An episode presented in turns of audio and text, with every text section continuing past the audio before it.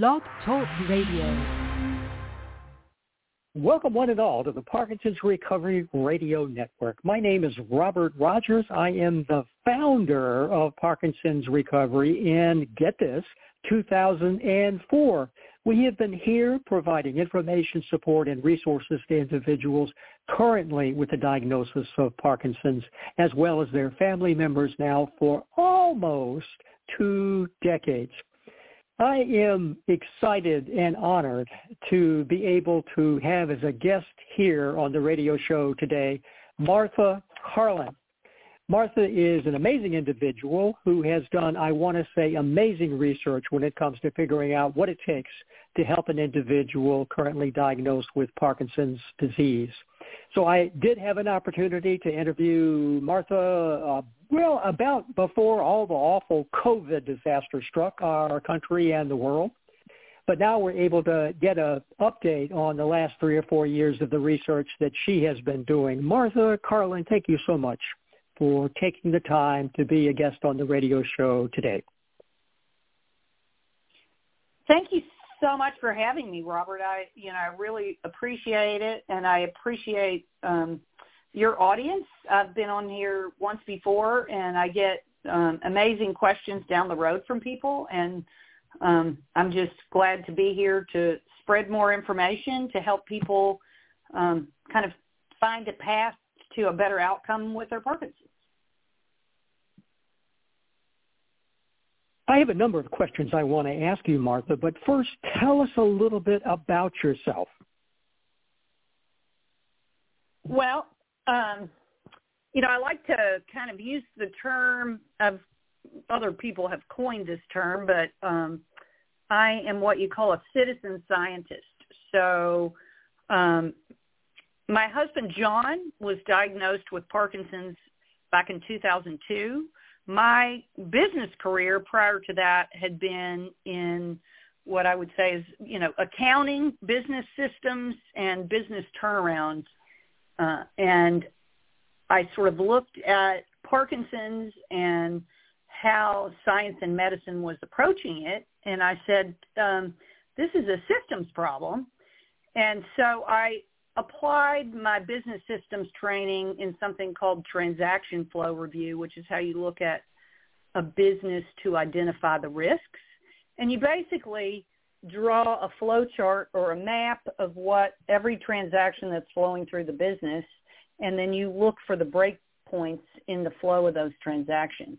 And so I said, okay, um, I'm going to have to do this for Parkinson's and start to understand and study this science. And so I started uh, originally, um, you know, what are the major flows going through the body? Well, that's, you know, food and water and kind of what we're pu- putting down the, uh, the pipe, so to speak. And so, you know, probably for the first six to seven years, I really got very deeply into um, nutrition and – how we grow our food, the chemicals that are used on our food, things that have been done in engine of crops and how that might impact us and really trying to understand that. And then over time as I built my knowledge deeper and deeper into uh, the pathology of Parkinson's and uh, the proteins and all that in um, 2014 the first research was published that showed a connection to gut gut bacteria and Parkinson's when Dr. Scheperjans from Finland showed that he could identify from a stool sample the two different types of Parkinson's. So people who have uh, tremor dominance versus people who have posture and gait dominance, and they could differentiate them by looking at the bacteria in their stool sample.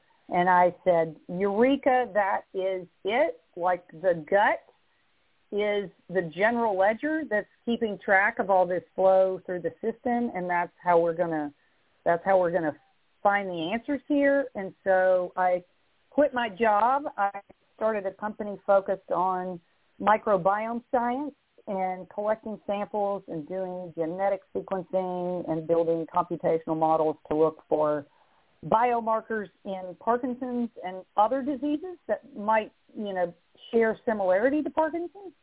And then along the way, um, as we started to get deeper and deeper into our understanding, actually uh, branched off and developed uh, a probiotics company to work on solutions to help people rebuild their internal gut ecosystem and detoxify some of these things that we're constantly in contact with from our food supply. So I'm a citizen scientist and wife of a Parkinson's uh, warrior for 20 years, and um, you know John's doing great, and you know people often look at him and say, you know, it's amazing how well you're doing after you know 20 years with Parkinson's, and a lot of that is due to you know focus on this nutrition in the gut and all of that. Refresh the members of our Parkinson's recovery audience on what the microbiome is and why it is so important to our overall health. Sure. Um, well, so the microbiome is actually the trillions of bacteria, fungi, and viruses that live in and on our body. And they function as our internal pharmacy.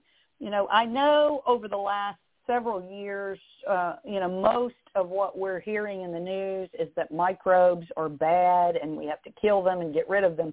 But in large part, we are actually more microbial than we are human. So there's roughly a ratio of three microbial cells to every one human cell. You know, they say somewhere between two to three microbial cells to human cells. And in terms of genes with functions that make things for us, um, there are 150 to 200 times more genes in the microbes in our gut than there are in the human genome. So these microbes are functioning as our internal pharmacy to maintain our health. About 70% of our immune system is in the gut, and this is where the training of our immune system goes on and the communication between the gut and the brain. They often call the, the gut the second brain. Um, the deeper I get into it, I think maybe it might be the first brain. Um, microbes can make just about anything. So uh, most of the, uh, many of the antibiotics that we have in use today in uh, pharmaceuticals are actually made by bacteria. Uh, flavors and scents that you find in foods that are added to foods and that sort of thing are actually made by microbes. Many of the pharmaceutical drugs are made by microbes. And then on a more natural front, enzymes, vitamins, neurotransmitters, and short chain fatty acids, and I, like a lot of complicated sciencey names that I don't need to get into, but are made by the microbes. So they are really essential to the proper functioning of our overall health. So as we, uh, you know, get uh, exposed to toxins in the environment, you know, more and more antibiotics, um, problems with our water systems, different things like that. We lose diversity, lose these functions and capabilities we need to maintain our health.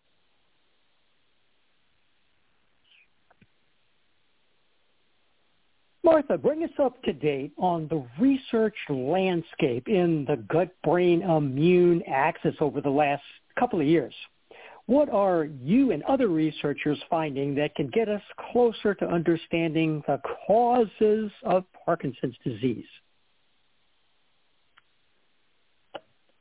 Sure. So I, you know, we of course did a lot of work ourselves in collecting, uh, you know, Parkinson's fecal samples and making those available to other researchers. We actually had a research publication uh, that came out last year with a group from Caltech that showed particular, you know, specific biomarkers in Parkinson's.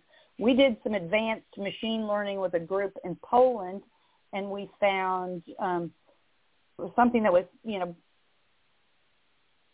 some of it was surprising, uh, some of it was not surprising. So we found um, potential markers associated with something called glycosylation, but and that is basically the adding of sugar molecules to um, to proteins and fats. Um, and we found uh, connections to something called nitrosative stress, which is basically nitrogen uh, related metabolism in the body, and we found uh, markers associated uh, with iron metabolism. And there's quite a bit of documentation in uh, the existing literature about um, iron overload and iron being deposited in tissues and in particular parts of the brain of Parkinson's. So you know, that's uh, an area of interest in Parkinson's, but also in uh, ALS and Alzheimer's, this um, iron overload. And one of the more interesting things to me about the iron uh, hypothesis is that iron actually feeds pathogenic bacteria. So then when we start to look at what bacteria are in the gut and what could be going on there, um, you know, a higher load of iron can actually, you know, potentially be driving the selection of certain kinds of bacteria in the gut. Um, there is uh, Dr. Molly Tansey at, um, well, she was at Emory, and I believe she's moved to the University of South Florida, or might just be the University of Florida at Tallahassee. I can't remember. Um, she is an immunologist, and she is really starting to show the overlap of um, IBS and IBD with Parkinson's, and looking at those cohorts uh, and their microbiome side by side, and seeing roughly about a third of uh, people who have IBS or IBD will go on to develop Parkinson's, which is another really good clue um, that the microbiome may be indi- implicated. Um, and just this past week, it came out widely in the news. The paper's been out for a while, but there um, was a publication out of Finland showing that uh, a species of bacteria called Desulfovibrio uh, may be implicated actually in uh, as a causal factor. You know, they don't come right out and say it's absolutely the cause, but they say there's a strong indication um, that it is um, potentially a cause for Parkinson's. And what's interesting about that is um, there's a researcher from MIT, Dr. Stephanie Seneff, who has done a lot of research on. Um, she's uh, she has both a, a biochemistry background and a computer science and AI machine learning background, and so she's done a lot of publications on um, the herbicide glyphosate and its impact on a lot of diseases, but Parkinson's being one of those, and has shown that it disrupts sulfur metabolism. And, you know, she goes into a lot of the technical aspects of that. But of course, this, this sulfovibrio, by the name, you can understand it's got sulf in it, which is sulfur related. And um, it, it's it's an interesting organism from a number of perspectives because we wonder, okay, well, how could people be coming in contact with that, and how are some people affected by it and other people not? And um, it is a microbe that is found in wastewater treatment and public water systems that builds up in biofilms in the pipes. And it is also a microorganism that is found in um, the the um, animal waste ponds that are used in large-scale animal operations. So those are, you know, potential areas of exposure. Um, another area that I've been working on, um, some folks on the agriculture side that sort of connects back to this is uh, about 50% of the produce in America is grown in the Central Valley of California. And it's interesting because that particular area is known as Parkinson's Alley. Um, I feel like in large part that is uh, related to the herbicide and pesticide use.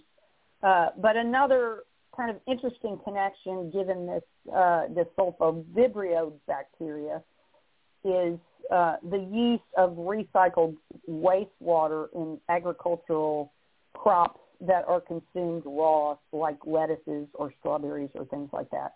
So, uh, you know, California has some water issues, and so uh, they are using recycled water that's not, you know, fully treated uh, in uh, crop irrigation. So, you know, that's another, um, you know, potentially um, an area of exposure. Um, also, Dr. Scheperjans, who I mentioned um, as being the early pioneer who pub- published the first paper, um, he recently published a study um, showing uh, he went through all the studies that had been published of microbiome research in Parkinson's and did what's called a meta-analysis and um, basically showed the key differences in uh, bacteria um, that may be an indication of higher levels of uh, what's called uh, leaky gut or increased gut permeability. Um, this is an in- area of interest for me, and I have shown in a number of my presentations that I do to Parkinson's groups. Uh, when you have a permeable gut, uh, there's gram-negative bacteria have a cell wall that is made of something called lipopolysaccharide or LPS, and this um, lipopolysaccharide or LPS can cross through that leaky gut into the bloodstream and um, into other areas of the body and cause neuroinflammation and inflammation in different areas. And it's interesting also that there is a mouse model to study Parkinson's. It's called the LPS-induced Parkinson's model. So they're using this um, endotoxin for, or the toxin from the bacteria to actually cause the mouse to get symptoms like Parkinson's. So I'm always kind of asking myself when I look at these animal models, okay, so why are we not looking at how this is naturally occurring in someone? So, you know, if I go back to the desulfovibrio for a moment, that's actually a gram-negative uh, organism that can produce lipopolysaccharide.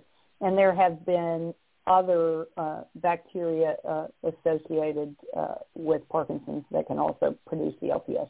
Um, another thing we found in our research uh, with the machine learning group uh, was a connection to um, Haemophilus influenza.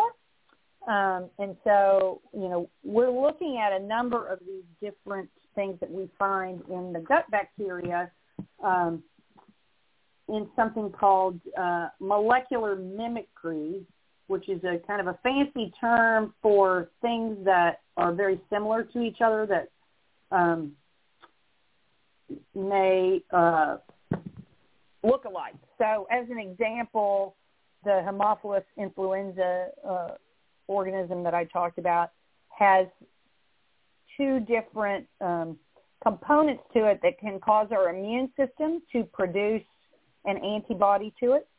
And then we as humans have similar uh, tissues in our body. And so when our immune system gets um, an antibody that is similar to those tissues, it can attack those tissues. So this area of molecular mimicry has been a high area of interest to me. And in our microbiome data, we found potential connections to and this is not just microbes, it's also food. We found connections to microbial antigens from, or plant antigens from mycobacteria, from wheat, from Haemophilus influenza, from streptococcus, from an oral bacterium called Porphyromonas, and from H. pylori, and also from uh, corn. And so, you know, those are all really interesting areas that we're looking at and trying to um, see about ways that we could lower that burden of those um, antigens and improve the outcome.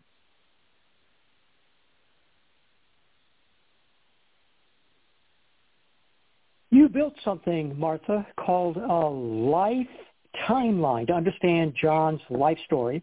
and how it played into his health and possibly contributed to issues with his gut and his brain. Tell us about the timeline and how to think about building our own timelines to understand the contributing factors. Sure. So um, I started really just by taking notes of John's life and then you know trying to put together how do I put this together in a picture because today you know I, I you know 50 75 years ago like when you went to a doctor that doctor was probably in your hometown knew your family knew your history all of that. Um now we go to see a doctor. They don't know us. They don't know our family. They don't know our history. They um and they have a very short window of time to speak to us. Given all the evidence of environmental and infection and gut and food related things uh, that can potentially have an impact on Parkinson's, um, you know, I started to to look at okay, well, what are these categories, and you know, how might we think about um, like building out a timeline? And this is really something I'm hoping to help build a, you know, some kind of an app or, or something uh, where I can make it simple for people. But, you know, when I start with John in his infancy, the first four years of life, he had uh, a lot of digestive problems. You know, his mother and his sister, his sister said he was he couldn't hold food down. He was always green. You know, he had early digestive problems that were an indication of something in the gut. He had uh, bad allergies as a child, so that's another indicator of um, immune dysregulation in his 20s when he was in college and in his final exams of his final year, so under a tremendous amount of stress. Um, he got shingles on his face, which is very rare for a young person. And again, another um, indication of uh, immune dysregulation. Um, of course, he was a young single guy in college and, you know, having a good time drinking lots of alcohol, which isn't good for your uh, microbiome you know, so we looked at those types of things. We looked at his business career and the things he had done. So in high school, he worked as a caddy on a golf course uh, through high school and college for about four years. So he was in contact with a lot of chemicals uh, just out walking the golf course. And I, that's one of the things I, you know, I mention to people who are golfers, you know, if you don't want to give up your golf, then it's very important that you are washing your hands frequently and as soon as you get off that golf course you're you're um, taking a shower and getting those chemicals but john was exposed to chemicals there then in college he worked um, with a company that made something called a manometer where he was exposed to mercury he grew, grew up in um, cleveland ohio so that was sort of a chemical toxic wasteland during his early years. I talked to a lot of people with Parkinson's who tell me stories about I grew up on a farm. I remember the crop dusters spraying us. I remember playing in the puddles with the chemicals. So it's, you know, it's these types of exposures that you would just draw on a piece of paper and sort of map out, but I put them into categories of environmental factors, um, you know, food and diet, you know, when uh, John was a young single guy on a low budget, he's eating a lot of, uh, you know, spaghetti and tomato sauce from a can, a lot of processed food, not cooking real whole nutritional food. He also had several different periods of significant stress. So he had that stress period in college. His father later, um, a few years later, died of Alzheimer's, which was another uh, stressor um, he's had a startup company, and he and his partner um, lost that company from a, a deal that went sour, and so he had a lot of stress around that. And stress actually impacts um, many things in the body, the microbiome, our minerals and our uh, nutritional status, we get very depleted when we're under stress. So, you know, I've mapped out all of these different things related to lifestyle, job, and then when he um, really started focusing on his health and changed his diet and started to um, do the biking program and I also mapped out key infections that he had had. So, you know, either the flu or different things, or a food poisoning. He had food poisoning that uh, may have had an impact on his microbiome. So, um, it's maybe harder for somebody to visualize, but uh, I think maybe I might have sent you a, an image of, of what his timeline looks like, and you know people are welcome to to um, email me and ask for a copy of what that looks like if they want to uh, make the life timeline themselves. But if you get it all on a piece of paper, it's really much easier to start to see what the contributing factors are and how to potentially impact some of those. Some of the factors you mentioned are things that we can change and some are not. How can we and do we have an impact on restoring our gut health to reduce inflammation and basically help our gut and our brain? Sure. Well, that a large part of that goes back to our gut health. And at the core of our gut health is the food and nutrition we're putting in our bodies. Um, there's quite a bit of evidence uh, on a number of the B vitamins being low in people with Parkinson's. The medications that are prescribed for Parkinson's also can affect some of the B vitamins. So, um, you know, getting good natural sources of B vitamins is very important. Um, and good, clean food as much as possible. While it's, you know, it's very difficult these days to get away from uh, the herbicides and pesticides that are used on the food, um, buying organic as much as possible, or going to the local farmers market and talking to the farmer and asking them, you know, what kind of chemicals are you using? When are you spraying? Um, how clean is this food? Because your local farmers market, you know, it may not have an organic certification on it, but many of them are, you know, very likely not using as many chemicals as you might find in the industrial food supply. But a lot of those, um, uh, you know, a lot of the fruits and vegetables have, you know, these herbicide and pesticide residues. So you also want to make sure that you are really properly washing. Uh, so when you when you get say fresh lettuce or anything like that, that you are using something like uh, uh, white vinegar in, and water to rinse those vegetables to make sure that there aren't any. Um, you know, I think I mentioned before that they use uh, they can use um, recycled wastewater. So you want to make sure that any types of greens that you're getting that you're uh, making sure those are are really clean. Um, you want to make sure that you're getting uh, healthy sources of fiber. And, you know, often constipation is an issue with about 75 to 80% of people with Parkinson's. And doctors will often recommend that people take, um, I think it's called mucil, mucil not, uh, not Mucilex, uh, Miralax. And that actually has been shown in research to be detrimental to the microbiome. You know, may provide some temporary relief, but really trying to get quality fiber sources from whole foods and getting a whole foods based diet.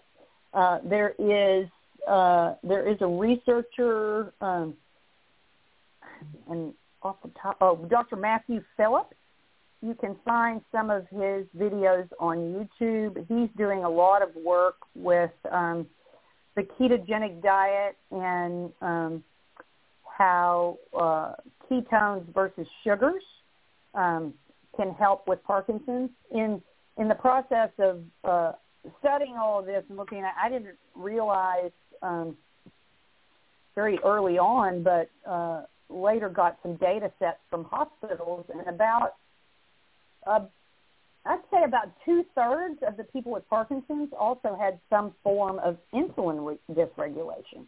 So you know they had some, you know they were not handling glucose properly in the body. So one of the things I talk to Parkinson's groups about is avoiding sugar and um, and simple carbohydrates because those sugars and simple carbohydrates actually feed the bad bacteria and not the good bacteria. Um, so, you know, whole foods fiber is the best, but there are, also some good fiber supplements. Um, citrus pectin is one that has uh, shown some benefits, and there's some researchers coming out on that. Um, and um, really focusing on clean food and clean water. Um, I think that one of the things I've talked about uh, with others is um, our water supply. So our public water systems, I think, are they were designed maybe a hundred years or so ago, and they haven't really been updated to address the amount of pharmaceuticals that come through our uh, water treatment plants now. And so uh, our public water systems actually don't remove pharmaceutical pollution. And many of the drugs that people take are actually a portion of that is peed out into the water and goes into these wastewater systems. So I always tell people it's very important to get get a good filter for your water, but when you do that, you're also taking out minerals, and minerals are very important. So you need to get a good trace mineral supplement. We use something called Aussie Trace Minerals. Um, but it, you know, it's important to get um, electrolytes uh, in your food as much as possible. But you know, you may want to try something like an electrolyte drink, like um, making your own electrolyte drink of um, fresh squeezed orange juice, uh, a pinch of mineral salt, and um, a, about a quarter to a half teaspoon of cream of tartar, which is actually potassium. Um, so there's a few little helpful hints there, um, but really the key is focusing on your gut and making sure um, that you've got good, healthy ways to move the waste from your body. Because what happens when we get chronically constipated um, is that waste is sitting in there and it's producing these toxins, and so the the the body and the brain are having to deal with a higher and higher toxin load. So, you know, getting the pipe moving and making sure uh, that you're going every day is really important. And I think that's been missed over the years on the neurology side um, until, you know, maybe the last year or two. You're listening to the Parkinson's Recovery Radio Network. I'm your host, Robert Rodgers, and my guest is the amazing Martha Carlin. Martha, you've already just listed a number of practical steps people can take. Tell us some other simple steps people can take that might make a difference. One of the top things that's been shown from science is actually exercise. So there's a researcher from Cleveland Clinic, Dr. Jay Alberts, and my husband John has done a lot of work with Jay over the years. They've actually shown that cycling uh, at a certain cadence uh, for an hour, a minimum of three times a week, will reduce the symptoms of Parkinson's by as much as 35%. And they're continuing to do more research on that. Um, so I think, you know, that is something that's not terribly hard to do. I know not everybody likes to bike, um, but just getting you know getting quality exercise, de-stressing. So Parkinson's is also associated with um, sort of the permanently turned on fight or flight um, in the body, and so learning techniques for reducing your stress um, you know, we like to do, John does Qigong every morning, uh, just a simple uh, 20-minute Qigong practice that helps sort of set the tone for the day. He does um, a breathing exercise by a gentleman by the name of Wim Hof, which also kind of helps settle down the nervous system.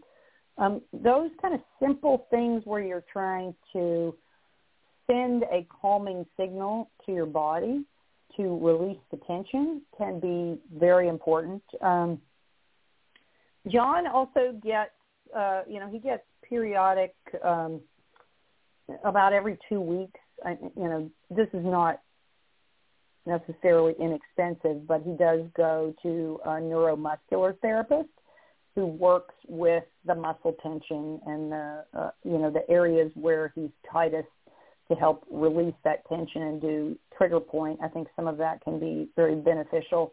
Um, I have actually recently gone through some training in something called the root cause protocol, and it's all about um, nutritional deficiencies and minerals in our body and how that is driving many chronic diseases. And it's been a real eye opener for me because just about every time I'm in class, I can connect something to Parkinson's. And um, they have a website called rcp123.org where you can get some uh, simple tips about uh, the stops and starts. Stop doing this, start doing this, um, to kind of get your body back down the path of you know proper mineral nutrition and and um, you know support really anything you have, but you know Parkinson's in particular. Um, but that mental state, I think, is one of the most important things of all. Is having a positive outlook and looking out to the future and seeing good things ahead of you. I know that's been very hard for many of us over the last, um, you know, two and a half years with all of the COVID stuff uh, you know, it can sometimes be difficult to keep an optimistic outlook when you're in the middle of all this craziness. But that is one of the most important things is really keeping that positive outlook and seeing yourself out in the future, you know, whole, happy, and, um, you know, feeling better.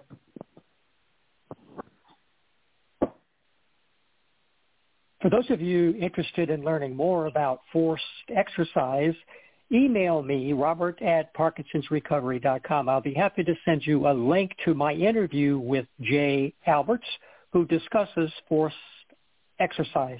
And if you're interested in learning more about Qigong, I'll be also happy to email you a link to my interview with Bianca Mole, who has been diagnosed with Parkinson's many years ago and uses Qigong as a way of being able to celebrate profound relief from her symptoms. Martha, you also have developed and now have available a probiotic for Parkinson's. Please tell everybody about that.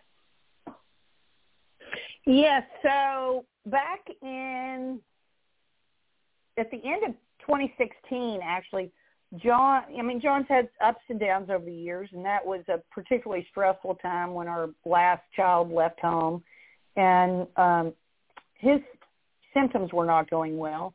And I went to the uh, World Parkinson's Congress in Portland, Oregon, and found the uh, the group uh, CliniCrowd that was talking about the research showing that the sugar alcohol mannitol could stop the aggregation of the proteins in a mouse model and actually pull that pull them out of the brain. And so I came back from that meeting and I had a friend and advisor to my microbiome company who came from the probiotics industry and I bought a book on mannitol chemistry to see if I could understand how it might be working. Um, it's a very powerful free radical scavenger. Um, it also uh, chelates iron. Um, it it does a lot of interesting things, thermal energy storage, all of that. But um, with my advisor, Steve sat down and uh, saw that certain microbes can actually make mannitol by converting glucose and fructose. And so I thought, well, that's interesting because people with Parkinson's eat too much sugar from my experience of, you know, just going to meetings and talking to people. And so we made a formula uh, to try with John, and uh, that would do this conversion of glucose to fructose. And uh, within a month, we were measuring his microbiome, and we could see it moving back to a healthier microbiome profile. And he was walking with a cane at the time.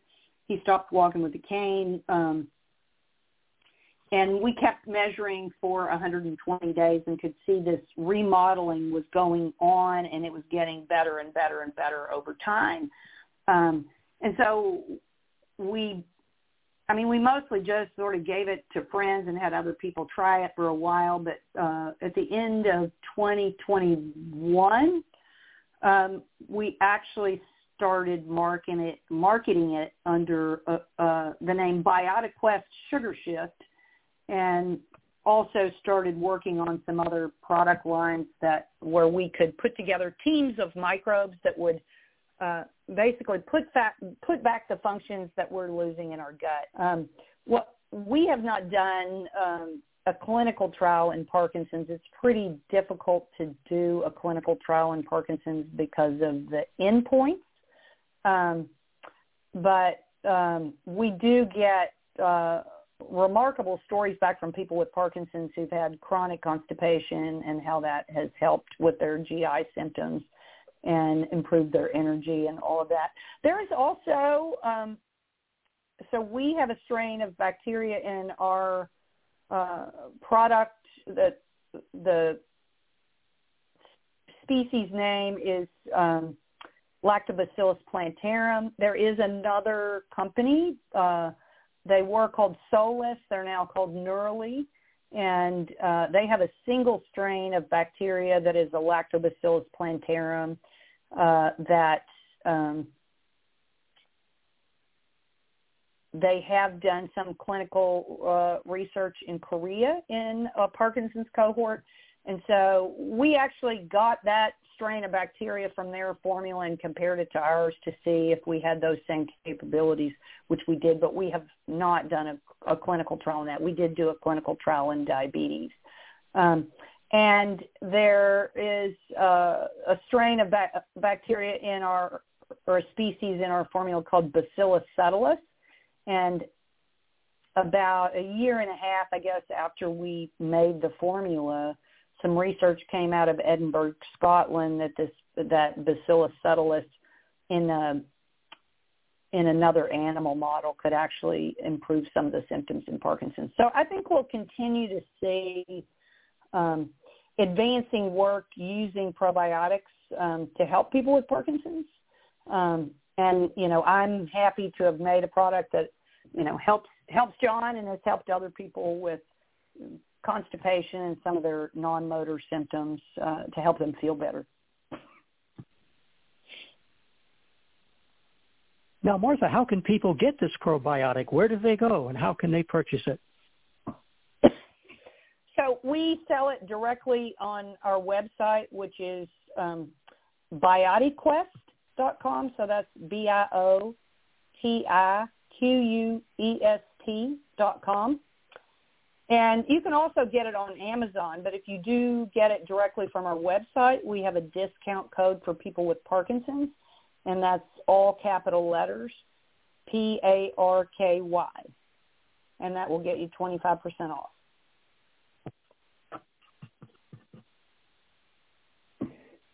Now, some people who are listening to this audience are from all sorts of different countries other than the U.S., and you are located in the U.S.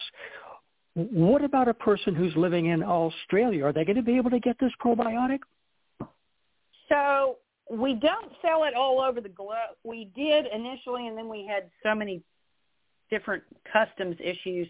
Took us a, a while to sort of figure it out, but we actually do have a distributor in Australia, and I know you have a lot of Australian uh, folks who listen to your program, and um, the website is nourishmeorganics.com.au.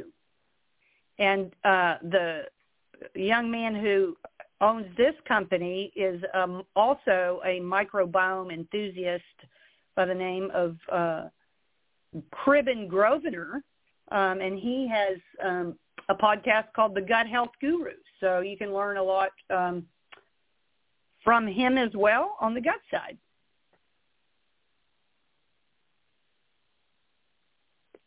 One week from now, when people reflect back on listening to this incredible interview that I have had here with you, Martha Carlin, what do you want people most to remember about what you've discussed?